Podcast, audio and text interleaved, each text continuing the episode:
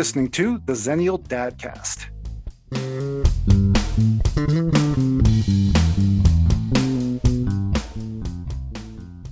All right, everybody, welcome to the show. This is Mo, and on today's episode, we're gonna sit down and have a chat with Grace. She's my cousin, mother of two. Uh, we, we've spoken before on the show with her a few episodes back, and it's been a while, so we're gonna catch up today. Uh, the band to dig out is an old Boston band, one of my old bands, Cure for Static. I was with them for the first two EPs, uh, and hang tight. I hope you enjoy it. I'm like, I'm There terrible with technology now. Awful. I wonder when that's going to start to happen for me because I work with technology like day in day out. I'm I'm in apps. I'm looking at settings. I'm looking at API documentation. I'm all the time. So I don't think I, I mean I really shouldn't to me, right? I should be able to just figure stuff out pretty quickly. But I wonder when when is it going to happen that my son just is able to figure something out faster? You know, he he already gets to that point where he discovers these games and he now knows where the uh, Google work the marketplace app is. So if he sees it on uh, on like YouTube or something, right? He he'll copy how it's spelled and he'll look for it in the Google app marketplace, and then he'll come in and show me, and he'll say, "Quiero jugar esto. I want to play this," and Yeah. and like I gotta make that. No, so I'm in the middle. I'm in the middle of work, so I gotta make that split second decision. Do I just buy it for him so he can go away for a minute, or or do I just That is like the struggle. Um, it's funny you say that because I feel like I find myself drifting further away um, from technology in the sense of like, you know, not doing more with it, just kind of Mhm. sticking to like the basics. So, you know, social social media platforms and like the emails and like but not doing any more in depth on that like and i do notice like they have definitely more advanced posting wise and playing around with like all the all the options like they just are faster at it and whenever they struggle it's like so stressful on my end because they no longer have the patience to work to wait for me to actually like okay wait what was it that you were doing like wrap my head around it and then Mhm. problem solve so today we were like setting up because i finally caved and i i bought sammy a tablet because he's always using other people's devices and it's always like an issue Mhm. and I had a gift card for Amazon. I'm like, I'm gonna do it, and I bought him a refurbished one because I'm like, I just don't know that he's gonna be good with it. But just getting it set up was like an ordeal because then it's like linking all these accounts and like he likes gaming, and I'm like, oh my gosh, I'm like, what is the pro? Like I was like. And I, by that point, had lost my patience. So I was like, well, what is the point? Like, you're fine. Like, you get a new device, like, move on right? And he was like, "No, I have all my characters and I have all this like because there's like little like Mhm. that's their social kind of platform. That's how they socialize now, and so they buy things on these platforms and these games have like their accessories, and so it is really meaningful to them when you like shift to like even switching to another device. Even if it's an upgrade it doesn't feel like an upgrade when you're losing something Yeah. in in that. And it's like me i'm struggling with understanding that perspective from them. But i'm also struggling in like all the options that you have like you know like logging in and setting up a g like an email account for them and i'm just like oh my gosh and i feel like it's hard enough to remember all my logins and all my passwords and all of these things but now i have to keep track of theirs because if if because they haven't developed that ability yet and they Mhm. struggle and so then it's like a meltdown and like a huge thing and i'm like where's this password so it, it's definitely a struggle i'm like when did it become I so hard like I said, I, I work with technology, and one of the big projects at, at work is developing. We're early stages, but we're developing a platform. A big part of that conversation is how do you design something that's user intuitive so that there's as little guessing that has to be done. And a lot of the companies that design these games for kids of different age levels and whatnot, they really like that's a lot. A, a big part of the UI design is how do we make this as easy for a kid to learn while at the same time making it challenging you know making it uh, a complex game because these are complex programs and so kids sort of get trained from the moment they start playing games like even you remember when we were kids and maybe we were playing nintendo or sega right? How do we learn the rules and the combinations of those things? We didn't sit there and read a manual. We just sort of dove in because we were so invested in in getting it done. And like look at the original Mario Brothers. I, I've never seen a manual for the for the Mario Brothers game. You know, you just start playing, you start jumping, you figure out what the buttons do, and it, and it's really a testament to how intuitive some of these games get designed. But I think as we get older, we become less flexible to those things. We become less like malleable, and so it becomes harder for us to. So I, I get like I get this pushback from my bosses all the time, who are you know older, older than myself, and they just get they get so annoyed by like little the extra clicks you know when you have to do more clicks to do something that you perceive as something intuitive mm-hmm. should be easy should be you know automatic but you got to click through yeah. this and open that and move it over here and there's this little limit it's a constant struggle and even now with you know cybersecurity being such an issue in the passwords everything has to be two two two fa double authentication well Everyone- i have like you know everything is like web based now and you can like you know access everything and it is a lot more yeah. user friendly for like working professionals who can't go online like during the daytime or can't call customer service so you have access to all this information which is wonderful mm-hmm. but it does come at an expense which is like you have a thousand passwords and like yeah. logins and some of them security with related to security purposes like you have to re um create recreate and like reset your password every so often. And yep. so i have like a long list of like my personal ones and then i have a long list of like the work related ones. And i literally found this software this uh, like online platform. It was called um something Dashlane or uh it was like a bear and it, was the cutest thing it had like a little bear it's free and you create this user this account and it's like encrypted embedded and like yep. you literally have like all of your passwords saved on it yeah password manager they give you like a yep. they give you like this master key right mm-hmm. that they say like do not you got to write this down because if you lose it it's so encrypted that they don't even have access to open it up on their end. Like you have to use this kind of like password. Yeah. I read all that and I'm like, great, because like I was putting things that were really sensitive and I wanted to make sure that like I wasn't, you know, putting everything in the wrong place. Well, when you have kids and they interrupt you or there's always something going on, I think I've got like, I think I must have been writing it down and the kids talked to me, something happened. Turns out I didn't actually write the full key down I like wrote like it was like honestly like 17 like characters and I think I wrote down like 11 and when I mm-hmm. finally wasn't able to access I'm like oh right I got this because I have my master key. And then I went into it and, oh no you're missing a few digits. I'm like what? Where'd it go? And like I'm flipping through my notebook and I tell everybody because I'm like even that was a fail for me.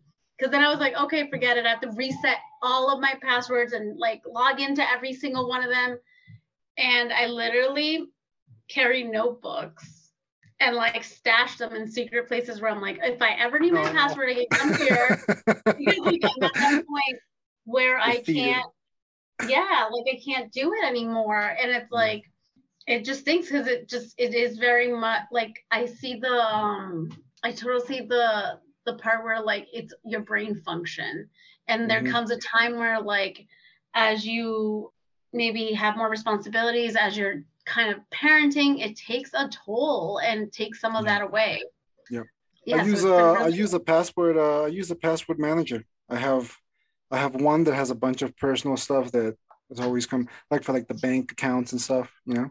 And and then I have another password manager that one of my other bosses wanted me to use because he he uses it so he could easily share encrypted passwords to different things. So yeah, it has its place, but it has to. You, you got to be hyper organized with it, you know. And yeah. Uh, anyway, I don't know. I don't know how we got on this subject, but. Uh, oh, because I think I was just like the struggle with setting things up and the technology yeah. and it like and like as much as like I feel like I have my feet in technology because I'm working all the time within it's definitely not so it, the kids definitely evolve at a much faster pace and they have an ability their mm-hmm. brain just sucks it in and really does absorb the things. Because like sometimes i'm like why is this taking me so long? Or why is this mm-hmm. technology like this shouldn't be so hard to like create your prime account and like do all these little things that like you kind of need for them to have. But i now have melanie who's going to be 13 on saturday wow. so luckily i'm at a place now where i'm like help me with this please like i can't do this um, and it's just so interesting because it really it reminds me of my mom and the struggles that I had when she always put things on me. Mm-hmm. And it makes me empathize with her because I'm like, damn, like this is really hard for me and I'm struggling and I know the language and I know I like can read through it. And yet sometimes I'm like, here, Mel, you can help me because you're just, you have more patience right now. But the other thing that I've noticed with them too is that they, like the kids have gone used to a problem solving a problem solving that is just not realistic so like they they're used to they're used to having things sort of like at the availability right there then they are like immediate like and today yeah. we were talking about it i'm like you got to slow down because you got to read the instructions mm-hmm. and can't get frustrated through this process because once you like put in the wrong password you know it sends you through this whole like system thing and and yeah. Sammy specifically with like gaming, I'm like, you're not even reading the instructions and now you're getting frustrated and now we're like redoing the passwords over and over when maybe we don't have to. So it just made me recognize like I'm like, guys, you guys don't have patience.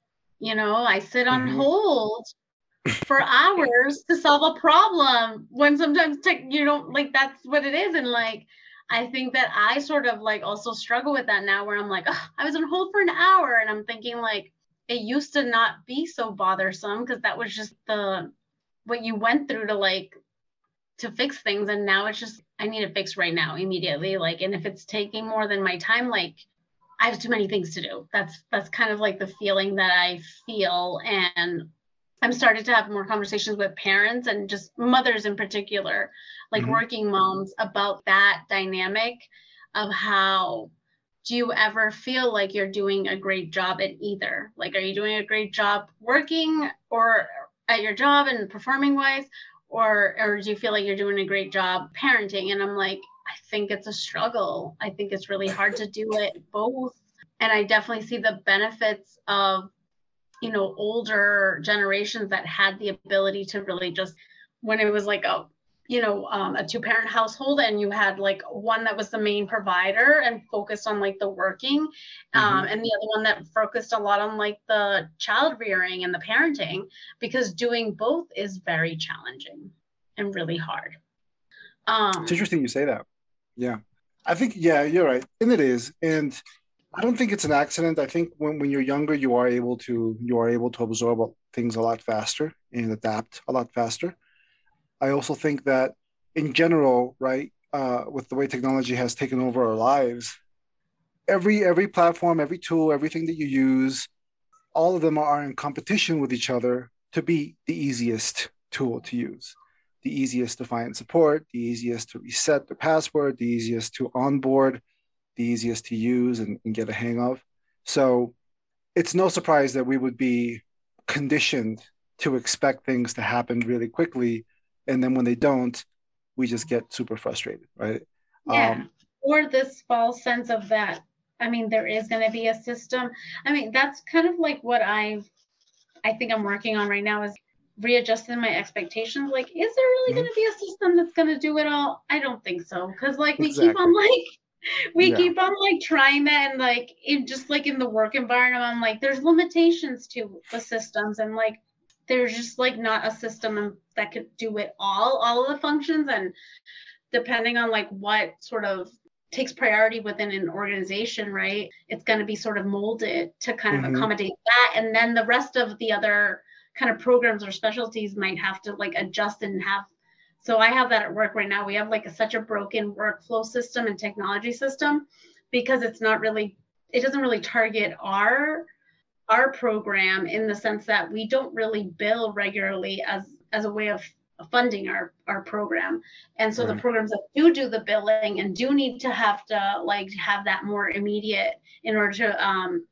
keep up the revenue uh, kind of take priority and so our system is just like so cumbersome and we have like so many layers and i keep on like going back and i'm like is this gonna ever gonna i'm not sure mm-hmm. if that's ever gonna be uh, something that we're gonna be able to like operate so Can I tell you something? Isn't it just a fucking miracle that any of it works in the first place?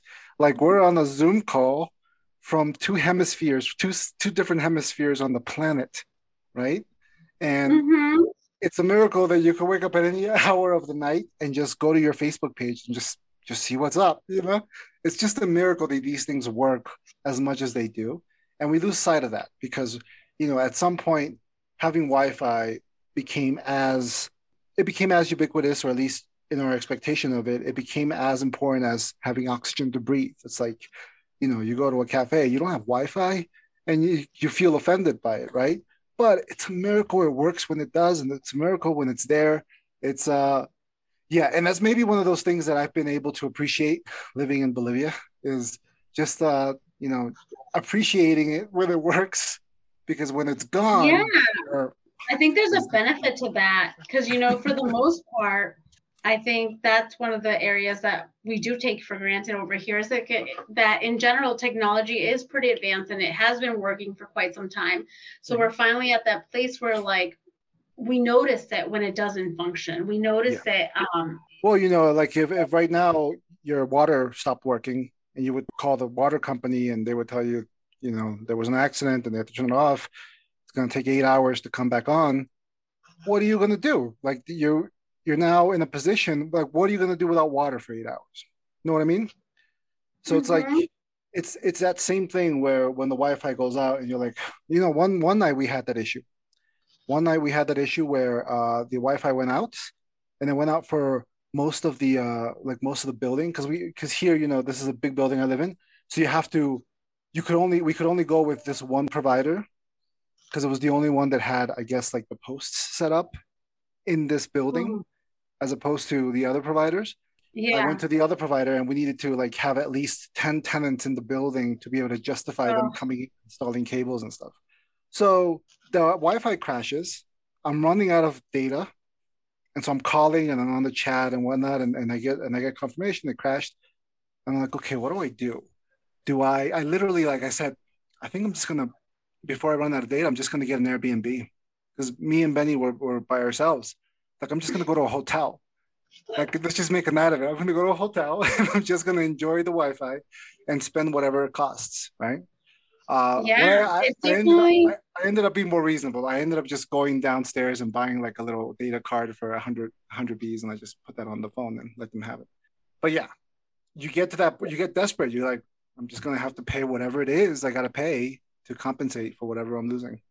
It is really hard. I mean, I've done a lot of work to like uh, step away from media and step away from things because it is because I have personally noticed that it is very distracting to me and it takes away a lot of the focus when I'm trying to be productive. And so now I'm living more mindful, but like it's definitely, I feel like on the flip end with my kids. So we're in summer school right now. And they have camp luckily like we are able to afford it and we have like really reasonable prices that they started um, yesterday and they'll go all the way till the end of um, i think August. they'll go to the 19th of august right and then that leaves them with like a week and a half that before they start school and they had a week like a week and a half in the beginning mm-hmm. but that week and a half with no structure without like some some separation from technology is so bad for for my kids and stuff like i notice it on them like i notice how they could spend all day on on their device and mm-hmm. they might not eat and they might not do anything so i'm like that parent with thank goodness that they go to camp and part of it is only just satisfy like my own sort of guilt related to like i have to work so i can't be with them and i don't mm-hmm. want to I don't want to feel guilty that all they do during the summer is just be on their tablets. And I started to question that because I'm like, how do other parents feel? Like, do other parents not feel so bad about their kids being attached to tablets? Is that just me personally? And that's what I struggle with. Because, like, I was miserable that week that they didn't have it.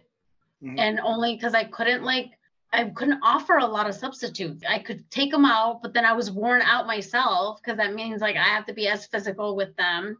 Um, and we were like over the weekend, but then by Monday, Tuesday, I'm like, I'm too tired. I don't want to do anything anymore. Like I'm working and like like all they did was really be on their tablets and i'm like oh it's like a it's a it's a it's a struggle i bought sammy these worksheets at Mhm. target i think they were like a dollar it's like a workbook and part one of them is like handwriting or something Mhm. and i told him i'm like you're getting a new tablet but you have to do one of these a day and i feel like that's the only like that i'm like why am i doing this? And i'm like and i think that again it's contributing to like well i just want to make sure that they get something academic so it doesn't like fall through the cracks.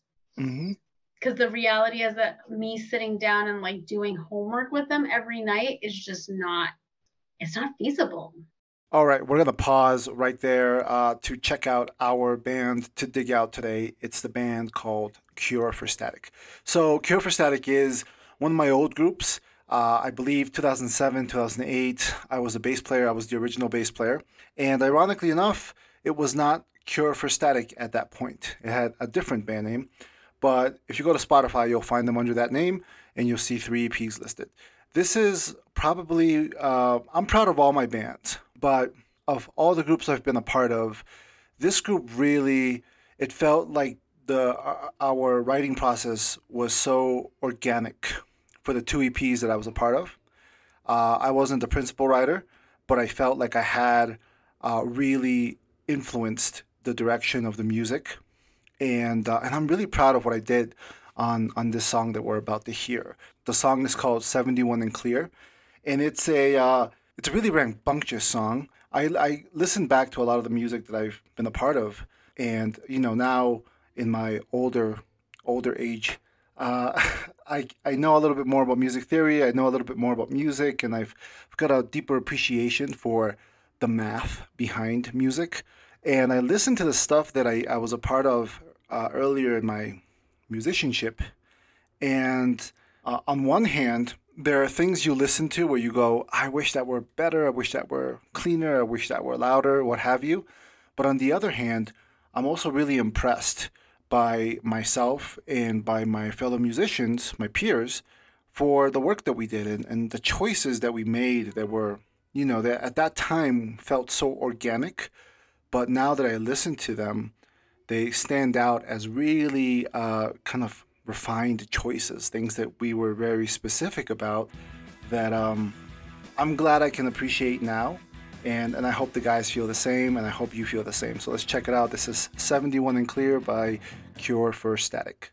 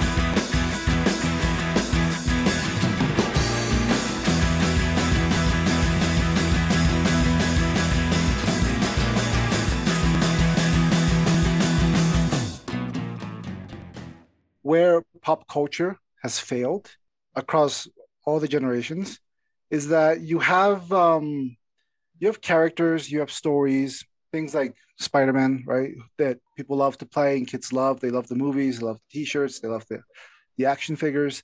But it gets so lost that the character, Peter Parker, is a boy genius who studies a lot. And you never see that part, or at least it's hinted in the comics, but and so I mean Peter Parker is just one, but like the Hulk, the guy is a scientist, right? And so kids they absorb these stories, but they don't actually get the value. They don't get like their their vegetables with the stories. You know, they get the action movies, they get the Marvel, they get the fun stuff, but they forget about it's cool to learn, it's cool to read, it's cool to you know, uh, or, or at least certain kids. So so parents do have to be in that position where you have to bargain and say you got to do at least one of these a day, or you got to read a book this summer. You know, when we were kids, they would give you a list of books to read in the summer and say you have to pick at least three or something like that. Like you have to pick a minimum, and then you have to write an essay about it. So that on in September you you go and you show your report. you know, so those things are necessary because we're not going to get them otherwise. We're not going to, and it's part of the reason why I you know I was I got Devin a book for Christmas last year because I was like. He just needs to have a book around, maybe because he's not going to go to. I've been gifting a lot of books, so I have to tell you that Yeah. I I enjoy reading. I don't do it as much for leisure anymore because I just don't. I Yeah. find myself struggling to find the time to sit down and actually do it. But I do think it has its benefits for kids because it definitely allows them to explore. It's a good kind of um coping mechanism too, emotionally. You know, just like music that you can kind of channel into but I do think that this generation with the kids, it's harder because they're not used to. And I think it does feel different when you're reading like a book itself versus like reading something on the screen. Mhm. So I even struggle with that piece where I'm like, when I'm good, when we have enough time, we try to go to the library. Last year I did this a few times and it was actually really beneficial to get to the library like right after school and do our homework there. Um, and sometimes I was able to tackle my own emails and stuff for work, but it it did kind of like take away some of that like initial kind of um, motivation to get home and just all right let me plug into like a device because i'm home it was kind of Mhm. shift okay we're at the library so let's look at books or let's look at other things and it's funny because we actually did get a book that we were supposed to read together as a family and we read like the first few pages and then i got distracted because like it really does fall back on like you as a parent to kind of drive that initiative because it's not like they Yeah. show up and they're like yeah let's read every night mom like you know? And so then like oh, i was good about it for like a week and then after that i was like yeah, i'm tired too like i don't want to read tonight. And it kind of like we lost that routine but um i'm trying to i figured like one way to shift and maybe improve that is getting myself back on a routine Mhm. in doing that and like reading and then kind of like having the kids adapt to that more um once i like figure okay this is my time to read. And i actually um i've always had a kindle. I just never like used it well enough. And like yesterday actually um i was playing with it because i was like trying to set up everything technology and i downloaded a few books where i'm like okay this is what i'm going to do through the summer. Um and i'm hoping to with melanie like she has to do reading and like push her a little bit in that sense Isn't it ironic? Because technology, I mean, it's amazing how many books can you fit into a Kindle, right? But you're right, there is something you lose when you're reading and you're folding down the, the pages, right? And then you get to a point where you look, you, you close the book and you look at how much you've read. And there's a sense of Mhm. accomplishment that comes with that. And the bigger the book, the bigger the, accom- the sense of accomplishment. And you lose that with technology. You don't Yeah, get a that with a Kindle. Or writing notes or like you know i just think like I mean, it was Uh, useful to me. I, you know, I, I had to study for a certification, and, and the certification study book, the guide, is like 700 pages, and so you can't walk around with 700 pages and, and go to the park or anything. So I did download it, and I had it on the tablet, and it was it was a lifesaver. It's amazing you could, what you can do with those things. yeah Well- i think there's pros and cons right it's Yeah. finding like what works best and how to because like i said like i like the idea of having same as you like saying like okay we have one kindle and we can download a bunch of books and then we only have to carry that one thing instead of like lugging around the books and then having them like this is what happens usually is the books end up on random places Mhm. and you know like oh they're in the car or they're in like the kitchen because that's where they last had them and, and then i find myself just repeating like pick up your book pick up your book or then they're like it's my book is lost. I can't find it. So i've been like okay let's figure out um and it, it's hard. These are the things that i think make it harder too for kids um sammy struggles with organization skills. And i think so much about the fact that so much of it now is on his computer and the computer does a lot of things for him like has a lot of shortcuts Mhm. that i don't think that we realize how much that influences his ability to to um develop those skills sometimes if he doesn't know how to spell a word like you know how like the word will automatically like populate if you spell enough of it Yeah. and so those are shortcuts that like i'm like no you can't do that because like you have to learn how to like you should learn how to spell it or at least sound it out. I'm like you got to try at least one like and so he's one that is like known for shortcuts. He will find shortcuts like to to do anything but it, it backfires because it's he struggles when when he encounters a problem academically that he doesn't have a shortcut to. Yeah, you, you know, you're, you're damned if you do, damned if you're if you don't. Like recently, I was looking at so I I I was looking at um putting a bid for like a project for a project manager role, Mhm. and one of the qualifications was being able to type 50 words a minute. And I was like, I'm pretty sure I can do that. Like I you know I type pretty regularly, and I went and I, I went to a free testing tool, and I got 47 words a minute, which I'm pretty proud of.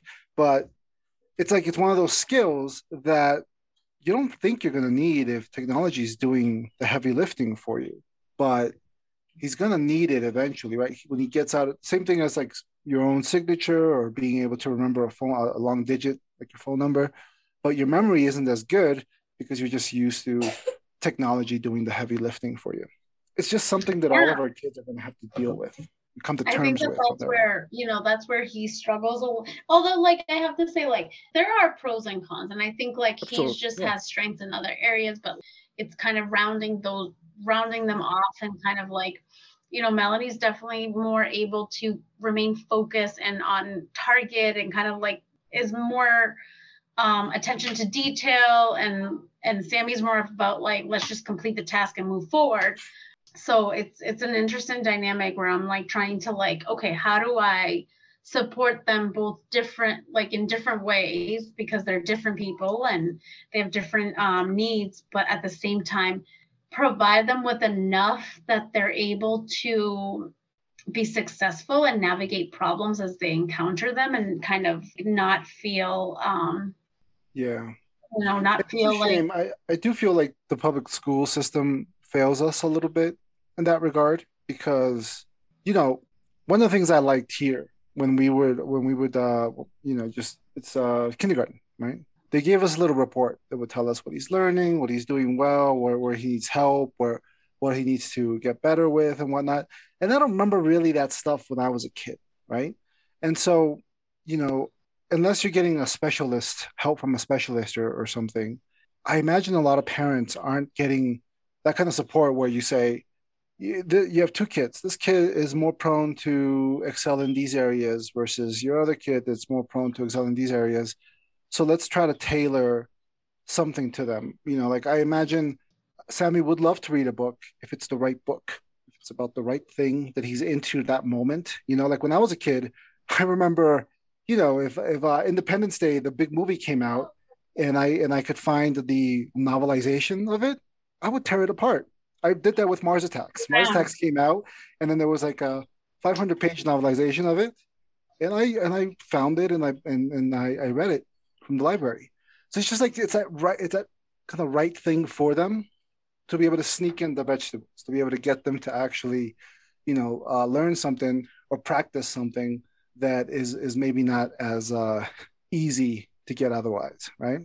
So it's interesting because I do think that that's a struggle, and I also think that it's uh, a lot, oftentimes related to like the perception of the teacher and their ability to sort of foster and promote certain things within kids.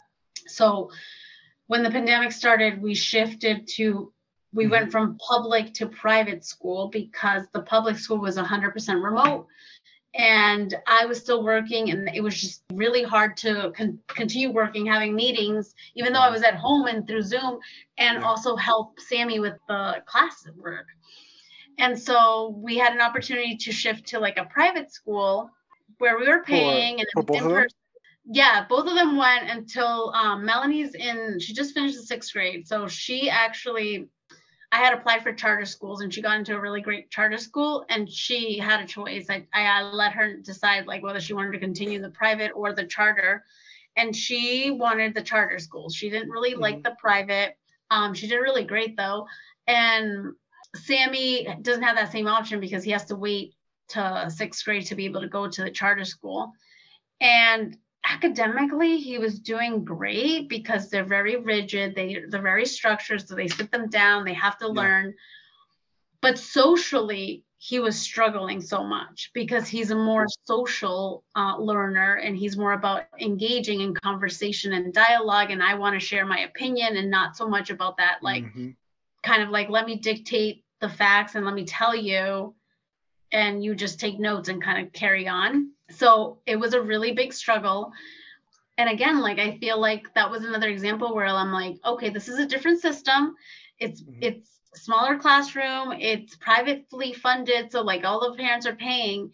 And yet we Mhm. still can find ourselves with with the fact that i'm like okay why you know why not motivate him in other ways because he didn't like school and that was the biggest thing it's like why don't you like school when like you're getting all good grades Mhm. and he's like because it's boring because it's because it and it was like i think he struggled all day to keep it together so he wouldn't get in trouble Mhm. but by the time he came home he was just i don't want to do anything and i struggled with that with that with him because i'm like i want to foster like a positive relationship with school Sure. because he has so many more years left right? Mm-hmm. And so i don't want this thing where like every morning it's, i don't want to go to school. I hate school. I just you know, it's something where you know you you want to foster their affinity to learn new stuff. Just to be able to learn something new takes a certain amount of energy, and it's a shame when when kids like what was what was the year for you when you kind of like that you remember when you're a kid that your brain turned on like you were really engaged with school. Do you remember? For me, it was fifth grade, and then sixth grade was really when I when I feel like my brain really revved into into gear. But do you remember a specific maybe grade or class or where your brain just turned on and you were really engaged with school?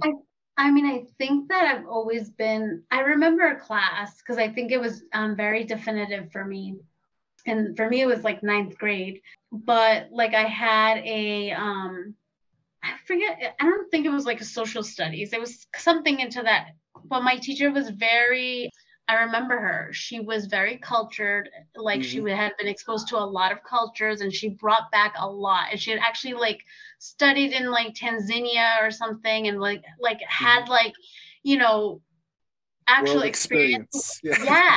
And that was like it totally was I love this. I love learning about people. I love and I think it's like the first the first time I got exposed into like social behavior and understanding like people because we you know really looked at like anthropology and then i was like oh i totally like that and that's kind of what guided me into like oh i want to do psychology it sort of like stemmed from there but like i found her class to be very interesting it was like something i looked forward to Interesting. So it was an academic thing for you. It was uh you you, you were just engaged with the content, with the uh with learning from somebody who was you know from another planet, right? This person who Yeah. had traveled the world and of- it's interesting because I think she kind of like challenged me because like she was, you know, like I don't know. I I don't know that I actually recognized this back then. I'm kind of like reflecting back now and making me Mhm. sort of hmm. But I wonder if that I always sort of recognize my difference, right? Like I my own cultural difference within like the rest of the cohort, the rest of the students, and then she was like shifting and focusing on like something completely different because she was looking at like Africa and the lifestyle. And so for me, it was kind of whoa, like what what's this all about? Like what's what do you Right. mean like other people do all of this other things? And so it really um fueled like my curiosity and kind of like, oh, okay, this is what I want to. But yeah, I think from that on, um, it's funny because in high school, so we had a like a resource officer, a police officer in our school. Mhm. Um, and I'm not really sure like how long that had been established or whatever, but like for some reason, I was in a group of friends that were really close to the resource officer. And I Is this wasn't like, uh this is in Waltham, right? Waltham High? yeah, this is a Okay. Waltham High. And so like I remember the um resource officer because she was actually pretty sure she was white, blonde hair, but she was married to a Latino because her last name was Mhm. Gonzalez.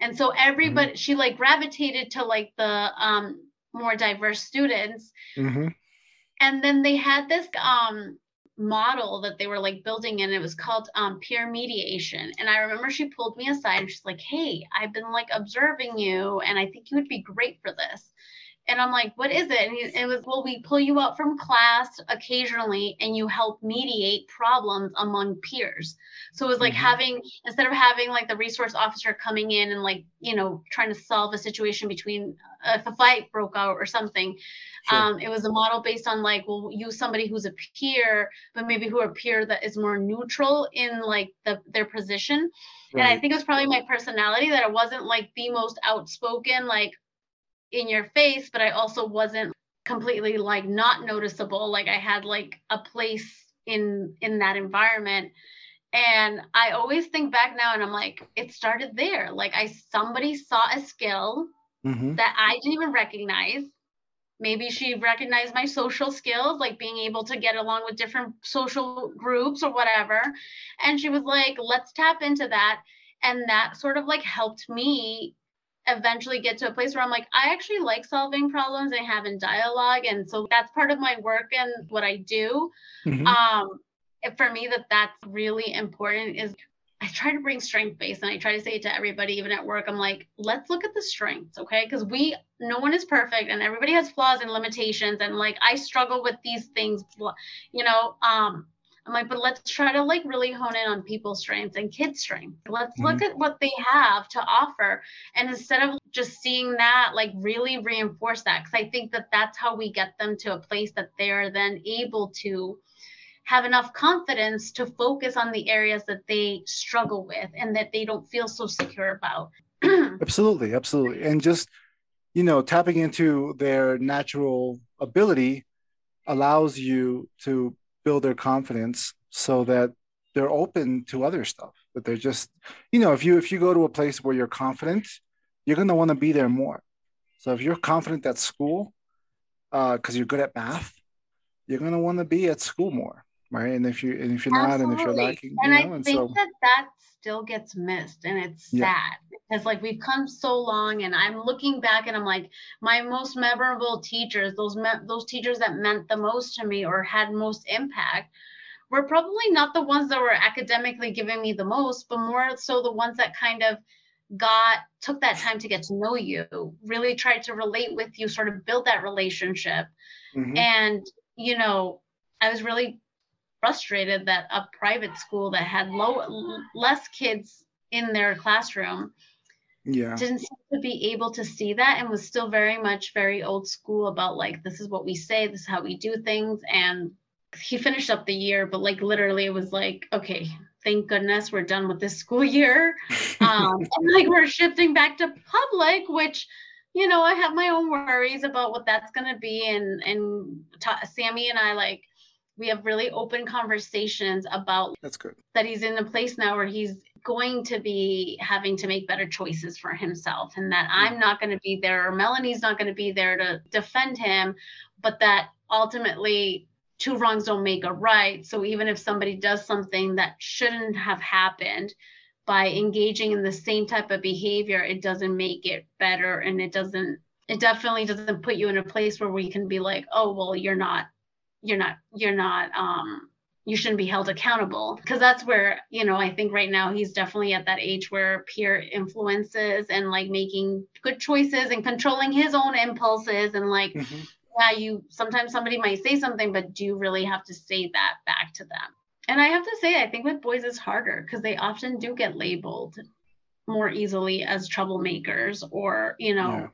as being like um, especially depending on the school setting and so i'm really mindful in like him being aware and empowering him in a way that he's recognizes hey when you tr- do this or when you use your words or when you try to like communicate people do recognize that and are more willing to kind of help out. So he started camp and i'm always like worried about getting the phone call and being told like he's done something that's inappropriate. You know you just you Mhm. just I mean, it you know can't control everything. So I'm like, yeah, like he gets exposed to things that I wouldn't want him to be, but like that's just life. And so I'm always worried. And this and today he he was like, well, uh, Melanie made a comment. She was like, why is that? Why is that? Um, that that person always with you? And it's a camp. Um, I forget what they call it, CTI or CIT or something, camp and counselor in training or something. Camp, he's like, oh- camp counselor, and okay, yeah, camp counselor. Training. I think I, it's was one of those. I went to camp. It was something like camp counselor, CC. Yeah. yeah it's like cit and so like she seems really nice she's newer but she like you know seems to be like and i guess melanie's like she's always with sammy and like always checking in on him and seeing how he's doing hmm and he's like it was the funniest thing because i know he likes this. This is why i know like kids really benefit from feeling special and feeling like they you care.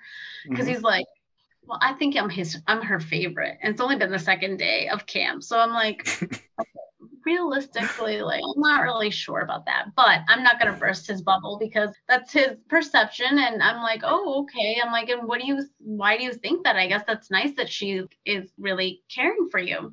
Mhm. and he's like oh because like the rest of the kids are troublemakers and sometimes they say things that they're not and i'm just trying to help her out and do things and it's those things where i'm like okay that's good sam because those are the factors that might contribute to getting eliciting more of that positive kind of attention than getting like the negative attention for everything that you do that's wrong Right. which he's a kid he definitely does things that he's not supposed to but that's what matters with him in terms of getting him. He's done he he has been more successful when he has felt like the teacher cares about him Mhm. than and, and and it's been a struggle. Like he has struggled with not liking school since kindergarten. I tell people i'm like i've never thought that i would have a kid that had this really big like school refusal but for him it's been huge. And every year it's kind of like oh please let's get a teacher that cares because that really makes it makes it or Yeah. breaks it in terms of like everything just even the way they it's funny because like the teacher What, that he what, has what grade is he in? What? he's going into fourth grade oh, okay. um, and I don't think that the teacher this year like um didn't like him. I Mhm. think she didn't like me personally, and that definitely influenced it. And I recognize that. But I also think she didn't have. She was very rooted in like the school kind of the academic side of things, and um, not necessarily in like learning how he's doing or getting to know their um her students. But yeah, like it's it totally makes makes it or breaks it for us in terms of like education and it's i'm now like shifting to public and i always say like you know um, we're crossing our fingers that we're going to get a teacher that he's able to build a relationship with and feel good Sure. about it because i've seen him be able to wake up every day I'm like i want to go to school. A lot of it is play too. Some kids like he's in that age where like the school that he was at they're reducing recess and i'm like kids still need playtime.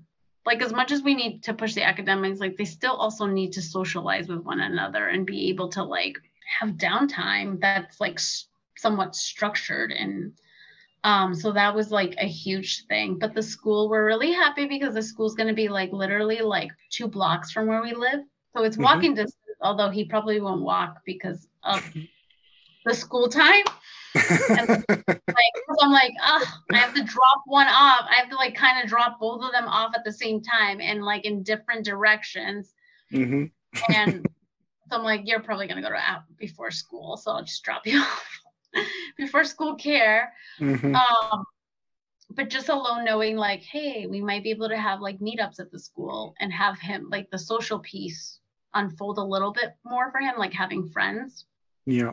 might um improve that and hopefully he'll like have a more be, have a more positive year and then we only really have to do that for two years fourth fifth And then sixth grade, he gets to go to the same school that Melanie got into because it's a Mhm. charter and it's by lottery. But once a sibling is in there, the other one by default kind of gets prioritized. And Mhm. that school is I've been really happy. It's um it's arts focused. So they sixth, sixth, seventh, and eighth grade are like rotation. They just do like a trial of like different either culinary, visual arts, or theater arts. Oh, And and then in high school, because they have the high school, they pick a track and they just stick with it for the four years.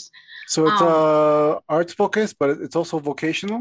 I in terms of yeah, it, I guess you could say so. I mean, basically the curriculum follows the same as like any public school does with the but the electives, the options are all focused in the arts and then there's also um like throughout the day, you know how like they're um once they're in high school, they'll have like an whatever art track they choose, they'll have that every single day as well. So it, it really it really tries to promote the the arts. So we've had like a really great experience Great. so That's far. great. Yeah. Uh, Mhm. you know, I went to a vocational high school, and Yeah. I I took carpentry, residential carpentry. Devin took plumbing. He went to the same high school. I do think they're better than regular public public school or public high schools. And so I, that's something that I definitely. But I I've never I've never looked at like an art school, and but I think art's a big part of being young. It's finding that hook, whatever whatever that is that that kind of sparks your interest, and uh, and I hopefully he he gets into something, right? Yeah, well, that's exactly what I wanted. I'm like, I didn't want him to just have academics. And I didn't explore the vocational schools because they're typically focused like in like high school years, right? And yeah, so, yeah, and it's trade based, so I mean, yeah. not a bad And so. I didn't even like explore that, but we got, but we found this one that was like middle school. And I've been really impressed in like the way that they, the culture that they're trying to build for students. Um, but it, it's, it's really about embracing like the creative and artistic side that anybody has. So like mm, I I asked, I was like, okay, so what if kids don't have that, right? Because Sammy's not like a visual arts person. Like he always says my drawing's the worst. Like he struggles with that. So I don't see him like wanting to go into that. But the nice thing is that sixth, seventh, and eighth, they get to kind of explore those tracks and see if they unfold and find something that they're good at. Yeah, And the other thing is that um they were telling me like so if they pick like theater arts, they can do like it's everything that that encompasses. So it could be Mhm. like the backstage and the lighting or like the building. And so then I was like, oh okay, maybe there's there's room for him. But he's good at he has a funny personality. I think he'll actually like acting.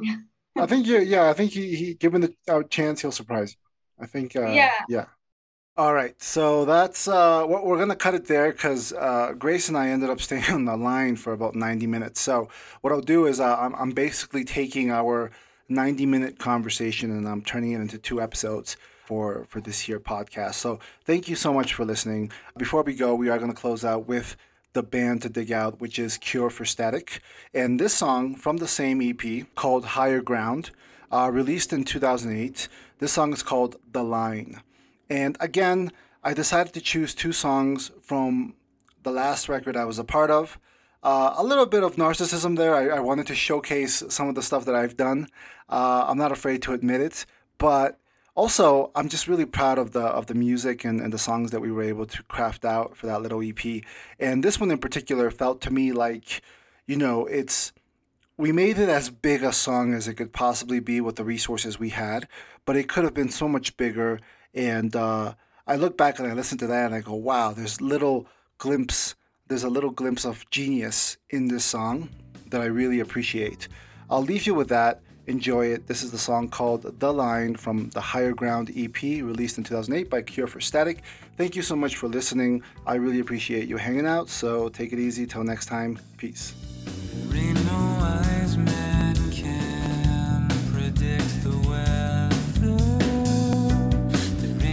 Price man